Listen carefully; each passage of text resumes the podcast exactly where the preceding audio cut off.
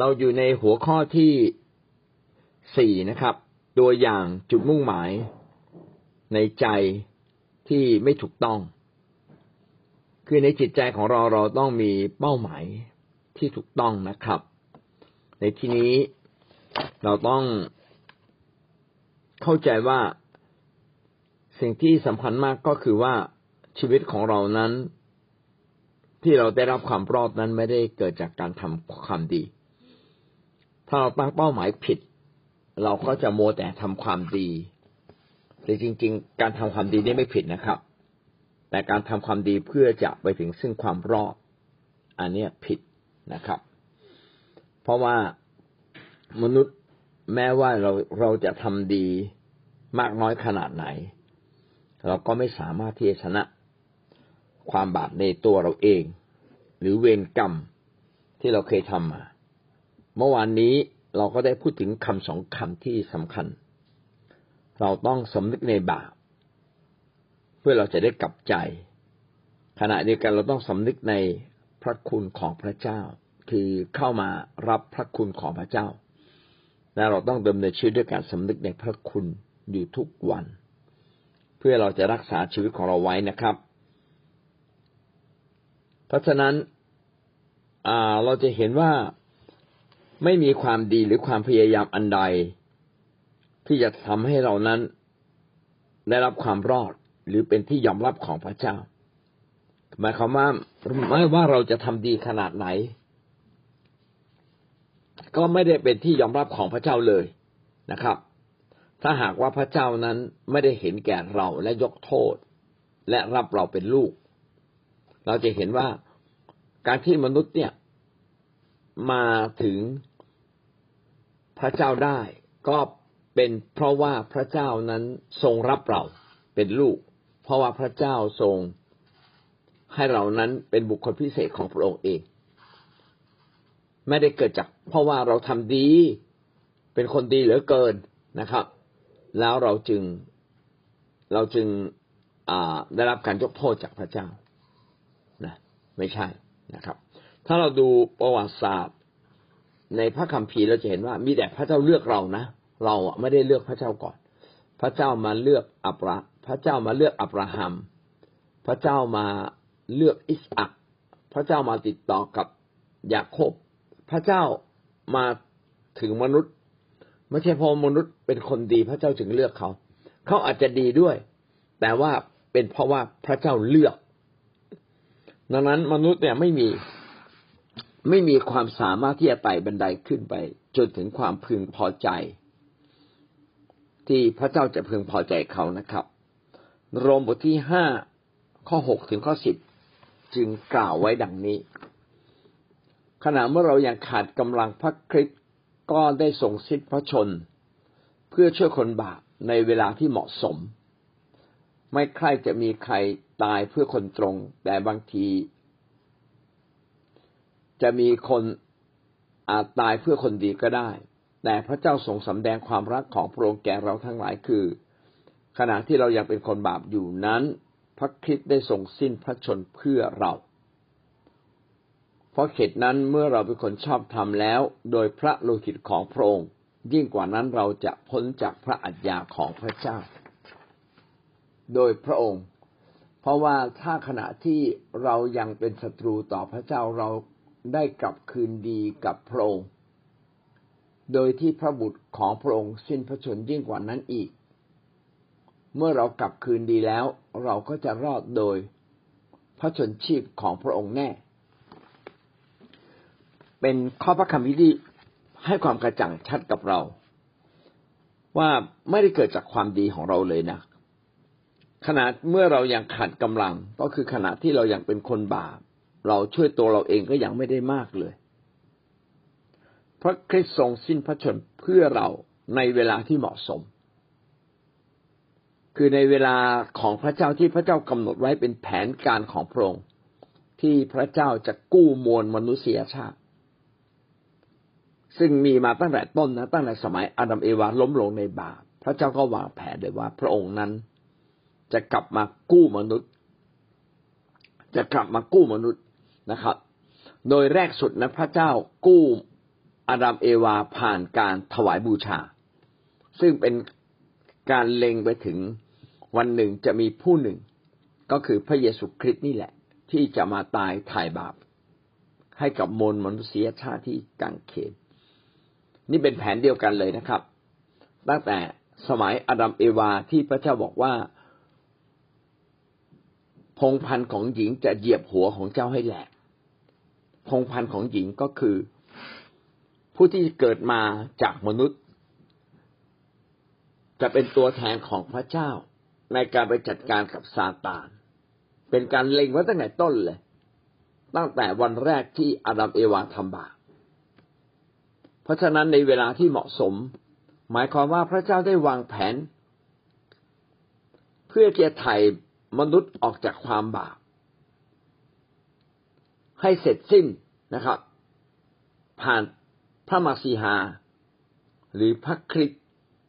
ตั้งแต่วันแรกที่อาดัมเอวาทำบาปเลยแล้วมนุษย์ก่อนพระเยซูคริสต์จะรับการไถ่บาปได้อย่างไรก็โดยความเชื่อว่าการไถ่บาปผ่านเครื่องถวายบูชาเมื่อคนสมัยก่อนเนี่ยทำผิดจะต้องมาหาพระเจ้ามาอย่างพระนิเวศผ่านปุโรหิตปุโรหิตจะทำหน้าที่ไถ่บาปคนเหล่านั้นโดยการเอาโลหิตของสัตว์นะครับมาป้ายแท่นบูชาแล้วก็มาป้ายตัวเขาด้วยนะครับเป็นเครื่องหมายว่าได้รับการตายของผู้หนึ่งซึ่งจะตายแทนความบาปผิดของเขา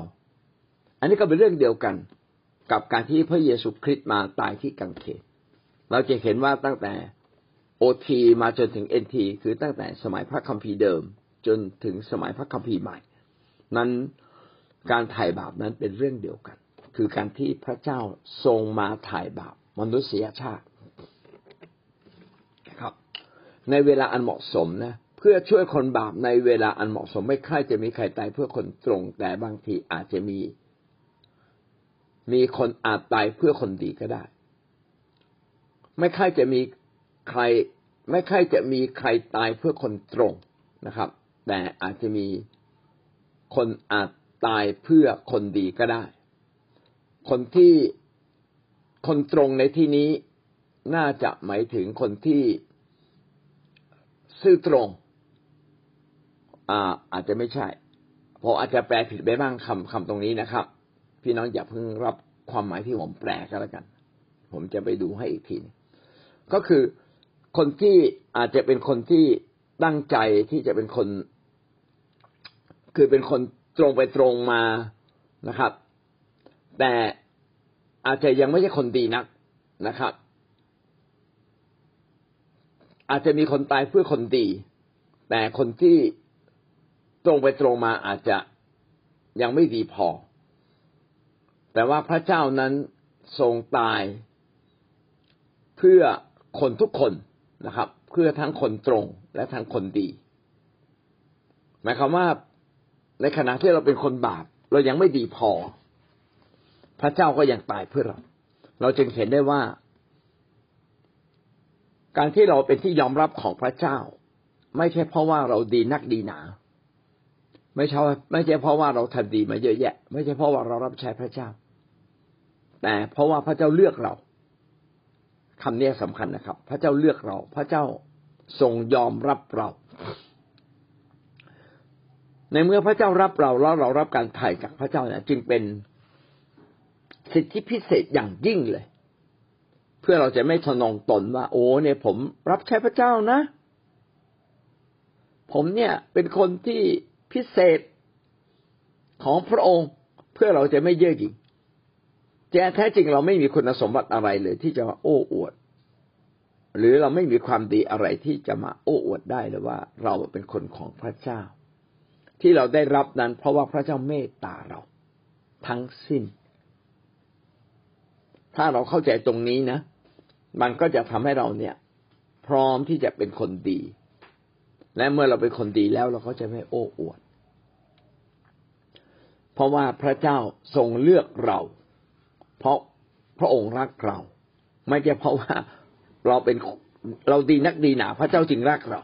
เราไม่มีดีอะไรมากนักนะครับนอกจากพระเจ้าเมตตาเราเมื่อเราคิดได้แบบนี้เราก็จะเป็นคนที่ไม่เย่อหยิ่งเราก็จะเป็นคนที่ไม่หลงตัวเองนะบ่อยครั้งคนที่ทำดีหรือเก่งทำดีจนดีมากๆก็จะคิดว่าตนเองดีนักดีหนาแล้วก็จะมองข้ามพระคุณของพระเจ้าไปขาดการสำนึกในพระคุณและถ่อมใจที่อยากจะรับใช้พระเจ้ามากขึ้นและการที่เราทำอะไรสำเร็จก็เกิดจากการที่เรายอมรับพระคุณของพระเจ้าเราพึ่งพาพระคุณเราจึงเห็นว่ามันตรงกันข้ามกันเลยนะครับการที่เราคิดว่าทำดีแล้วรอดกับการที่เรารับพระคุณแล้วรอดมันตรงกันข้ามกันแต่ถ้าเรายึดว่าเรารับพระคุณของพระเจ้าแล้วรอดสิ่งนี้จะทำให้เราสามารถรักษาชีวิตของเราได้ตลอดไปนี่ก็จึงเป็นคำที่สำคัญในเช้าวันนี้นะครับรับพระคุณพระเจ้าจึงรอดก็จะทำให้เราไม่เย่อหยิ่งก็จะทำให้เราพึ่งพาพระองค์อยู่เสมอกิจการบทที่ 4 ข้อ 12ก็ได้ย้ำประเด็นนี้นะครับในผู้อื่นความรอดไม่มีเลยโดยว่านามอื่นซึ่งให้เราทั้งหลายรอดได้ไม่ทรงโปรดให้มีท่ามกลางมนุษย์ทั่วใต้ฟ้า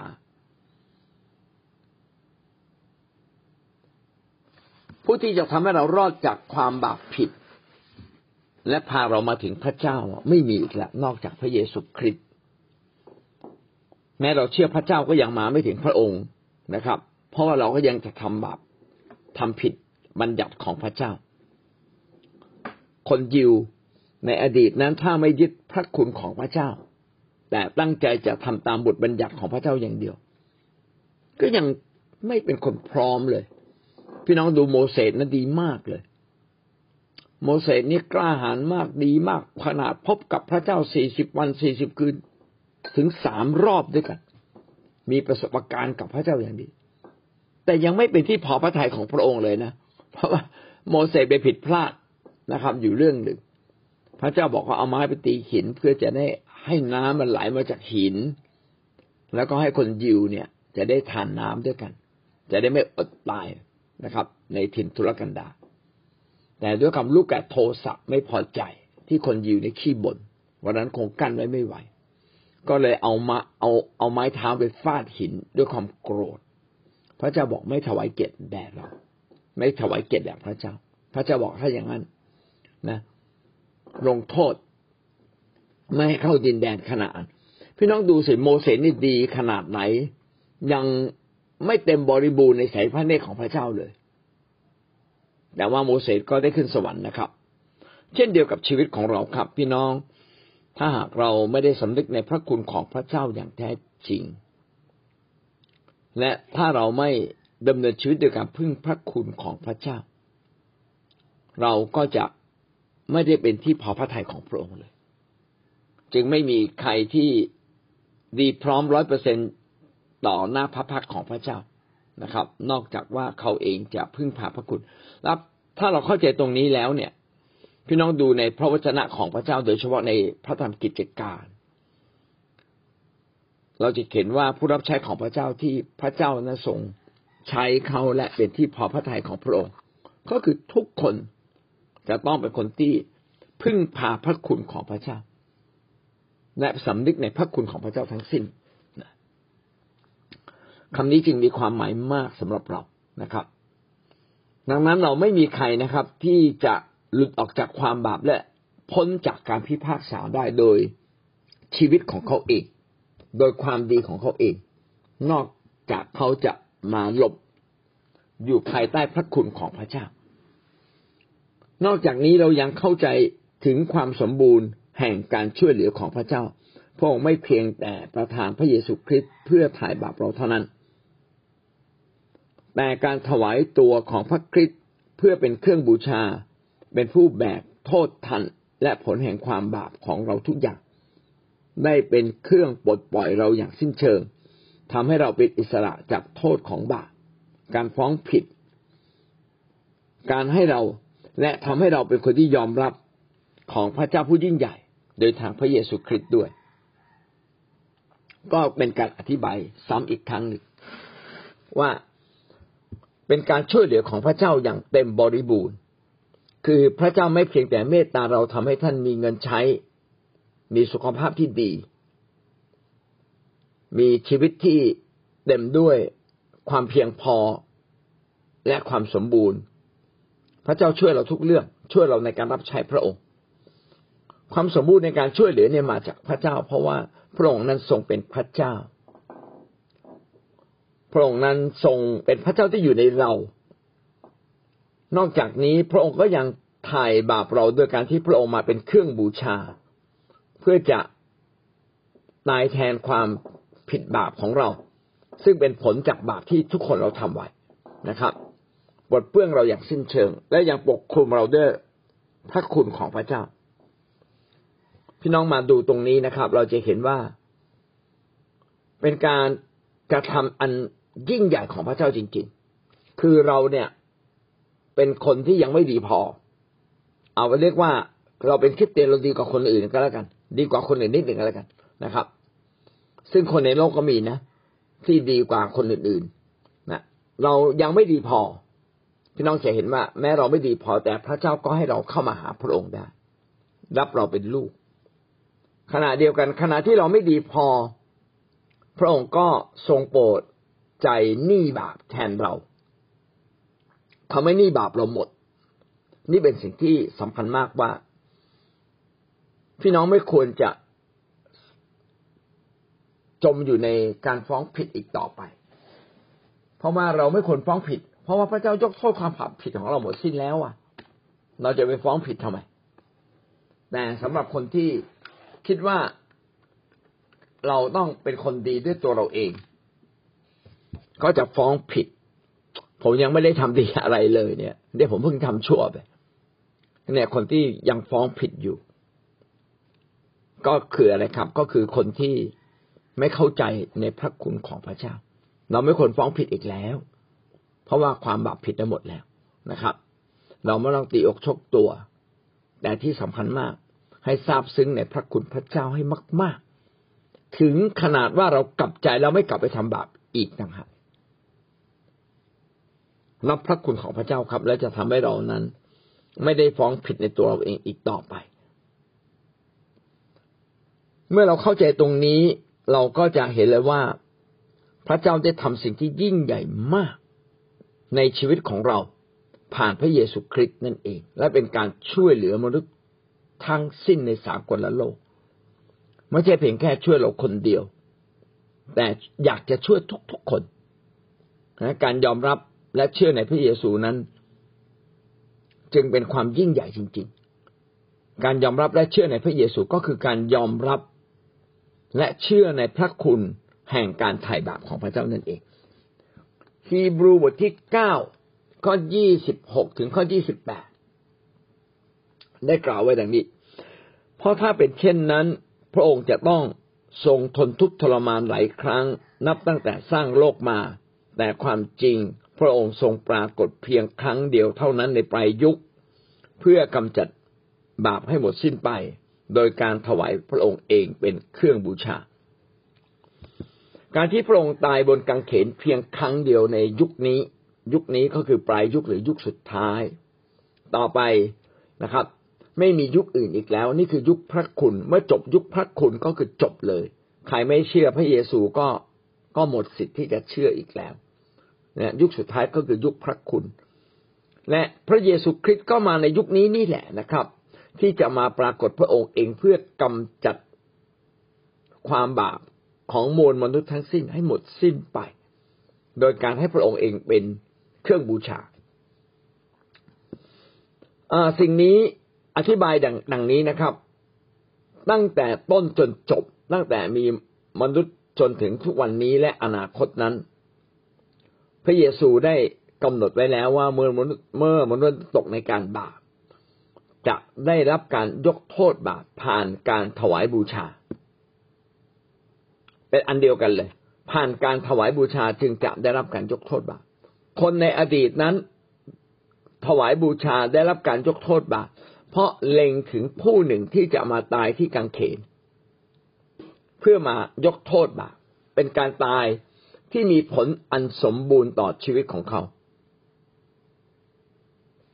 เป็นการตายเพื่อและมีผลต่อชีวิตของเขาแล้วการตายที่มีผลต่อชีวิตของเขาในที่สุดก็มาถึงเวลาที่พระเยซูคริสต์จะมาตายที่กางเขนแสดงว่าคนในอดีตนั้นที่เขาได้รับความรอด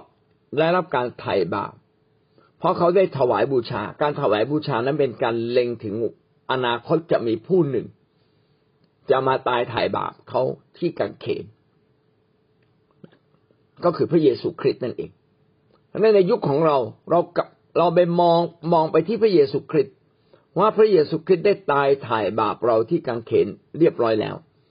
เป็นไปดังกฎเกณฑ์ของพระเจ้าว่าเมื่อเราทำบาปต้องรับโทษบาปแล้วก็มีผู้หนึ่งมารับโทษบาป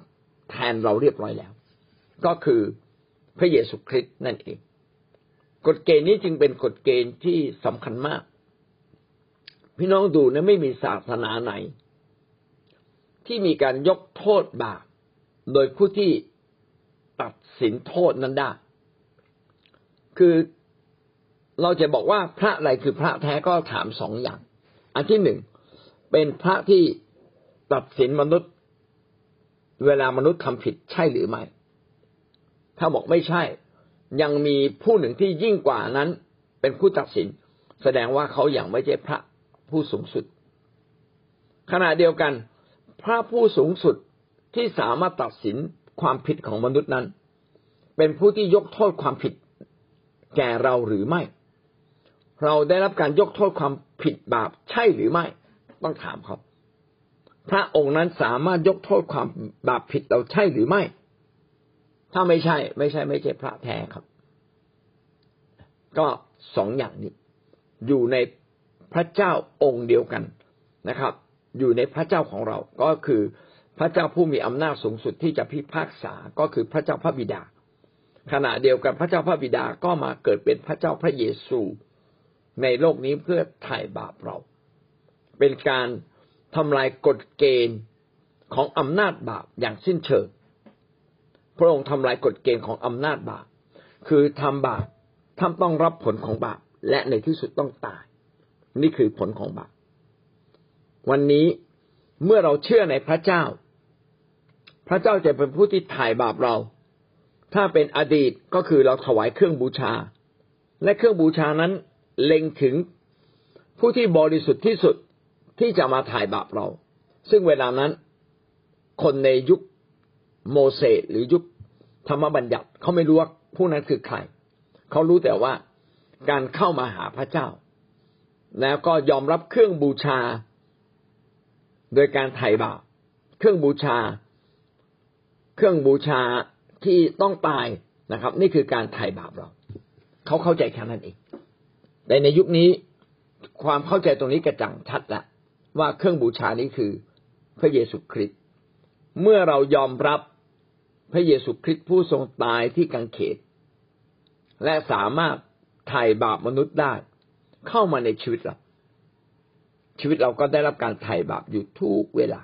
ทุกครั้งที่เรายอมรับพระองค์พี่น้องดู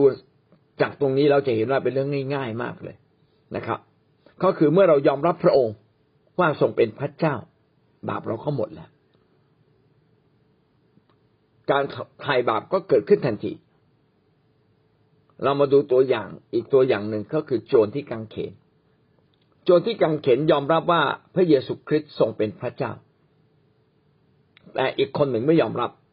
อีกคนหนึ่งยอมรับว่าพระองค์เมื่อพระองค์ไปสวรรค์แล้วอย่าลืมข้าพเจ้าแล้วคำตรงไหนที่บอกว่าโจรคนนี้ยอมรับว่าพระเยซูเป็นพระเจ้าเมื่อพระองค์ไปสวรรค์แล้วเพราะว่าโจรคนนี้เชื่อว่าพระเยซูคริสต์ไม่ใช่มนุษย์แต่เป็นบุตรพระเจ้าจริงๆเป็นผู้ที่เมื่อจากโลกนี้แล้วจะไปอยู่ที่สวรรค์กรุณาอย่าลืมข้าพเจ้าด้วยเชื่อแค่นี้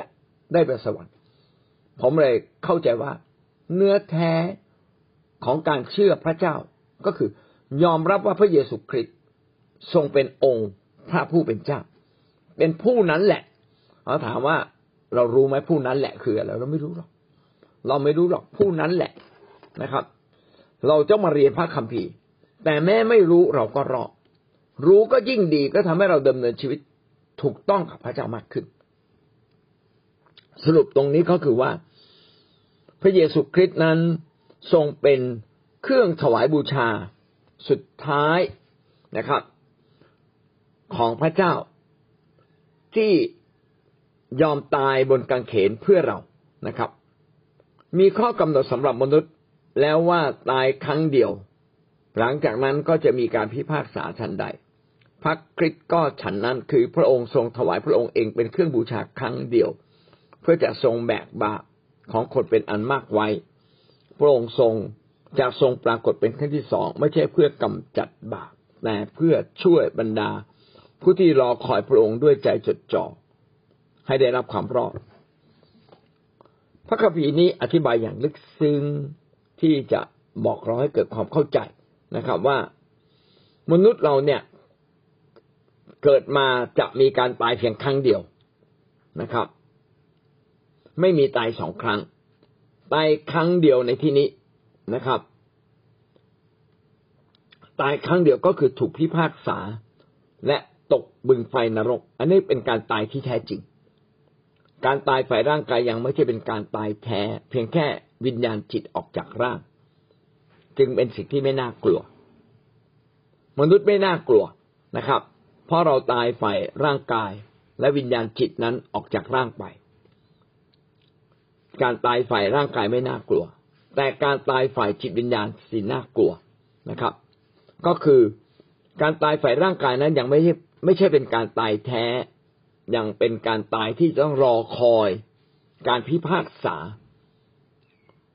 และการพิพากษาเกิดขึ้นเมื่อไหร่ปึ้งปบนั่นแหละคือการตายที่แท้จริงโดยเฉพาะอย่างยิ่งมนุษย์ที่ไม่ได้มีพระเจ้าในจิตใจเขาตายไปด้วยความดีและความชั่วของเขาและความดีความชั่วของเขาก็ไม่เพียงพอโดยเฉพาะความดีของเขาก็ไม่เพียงพอที่จะทำให้เขานั้นหลุดออกจากความตายครั้งที่สองได้ซึ่งเป็นความตายที่แท้จริงนะครับ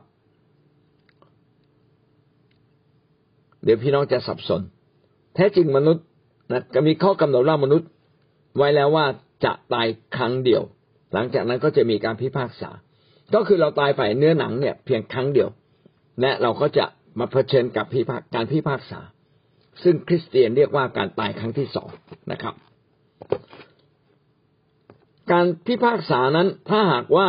เราไม่มีความดีของพระเจ้าอยู่ในชีวิตเราเพราะเราไม่มีพระเจ้าในตัวเราเราไม่ยอมรับพระเจ้าหรือไม่ยอมรับพระเยซูพี่น้องก็จะไม่มีความดีใดๆอยู่ในชีวิตเราเลยท่านก็ต้องถูกพิพากษาและตกบนไฟนรกแต่ใครก็ตามที่มีพระเยซูคริสต์ผู้ทรงเป็นพระเจ้าและตายแทนเราแล้วความดีของพระเจ้าก็จะปกคลุมชีวิตของเราไว้ทำให้เราไม่ต้องตายในวันที่พิพากษาพระเยซูนั้นจะปรากฏครั้งที่สองไม่ใช่เพื่อกำจัดบาปแต่เพื่อช่วยบรรดาคนที่รอคอยพระองค์ด้วยใจจดจ่อให้ได้รับความรอดพระองค์จะมาตอนไหนครั้งที่สองก็คือมาเพื่อจะพิพากษามวลมนุษยชาติในวันสุดท้ายของช่วงสุดท้ายแห่งยุคสุดท้ายนั้นพระองค์จะมาปรากฏและทุกคนที่รอคอยพระองค์ด้วยใจจดจ่ออันนี้เป็นข้อความที่สำคัญผมก็มาตรวจสอบตัวเองว่าผมรอคอยพระองค์ด้วยใจจดจ่อไหมบางทีเราไม่ได้รอคอยพระองค์ด้วยใจจดจ่อเราเพียงแต่รู้ว่าวันหนึ่งเราจะตายแล้วพระเยซูคริสต์จะยกโทษความบาปผิดและเราจะได้ไปสวรรค์แต่เราไม่ได้รอคอยการจดจ่อของพระองค์แท้จริงพระเจ้าอยากให้เรารอคอยพระองค์เพื่อเรารอคอยพระองค์ด้วยความจดจ่อกำลังบอกเราว่าพระเยซูคริสต์ใกล้มาแล้วโลกนี้ใกล้จบสิ้นแล้วการพิพากษามีจริงและกำลังใกล้มาแล้วและชีวิตของใครก็ตามที่รอคอยพระองค์เช่นนี้พี่น้องก็จะไม่ได้รับการตายครั้งที่สองนะครับก็คือจะไม่ได้รับการตายจากการพิพากษา ให้ตกบึงไฟนรกท่านจะได้รับการพิพากษาและให้ขึ้นสวรรค์ของพระเจ้าก็ขอบคุณพระองค์อย่างแท้จริงนะครับเมื่อคิดแบบนี้ได้เราก็จะได้เข้าใจนะครับว่าชีวิตของเรานั้นไม่เพียงแต่เราต้อนรับพระเยซูเข้ามาเป็นพระเจ้าแห่งความรอดเราต้องสำนึกในพระคุณและยังต้องจดจ่อเมื่อไหร่นั้นความรอดจะกลับเป็นจริงนะครับเพราะวันนี้ความรอดยังไม่เป็นจริงยังมีบางเรื่องที่เราอาจจะพระเจ้าอาจจะไม่ได้ให้เรารับอย่างเต็มบริบูรณ์แต่สิ่งต่างๆที่ท่านไม่ได้รับอย่างเต็มบริบูรณ์ในวันสุดท้ายท่านจะได้รับอย่างเต็มบริบูรณ์เราจึงต้องรอคอยและจดจ่อการที่พระองค์จะเสด็จกลับมารับเราไปอยู่บนฟ้าสวรรค์ถ้าเราดำเนินชีวิตแบบนี้พี่น้องก็จะไม่จมอยู่ในบาปถ้าเรารอคอยการเสด็จมาของพระเยซูพี่น้องก็จะไม่ท้อแท้เวลาที่ท่านเผชิญปัญหาท่านจะไม่ท้อแท้ในการรับใช้เพราะว่าอะไรเพราะว่าพระเจ้านั้นเป็นพระเจ้าที่พระองค์จะทำตามคำสัญญาและคำสัญญาที่ใหญ่ที่สุดก็คือพระองค์จะเสด็จกลับมารับเรานั่นเอง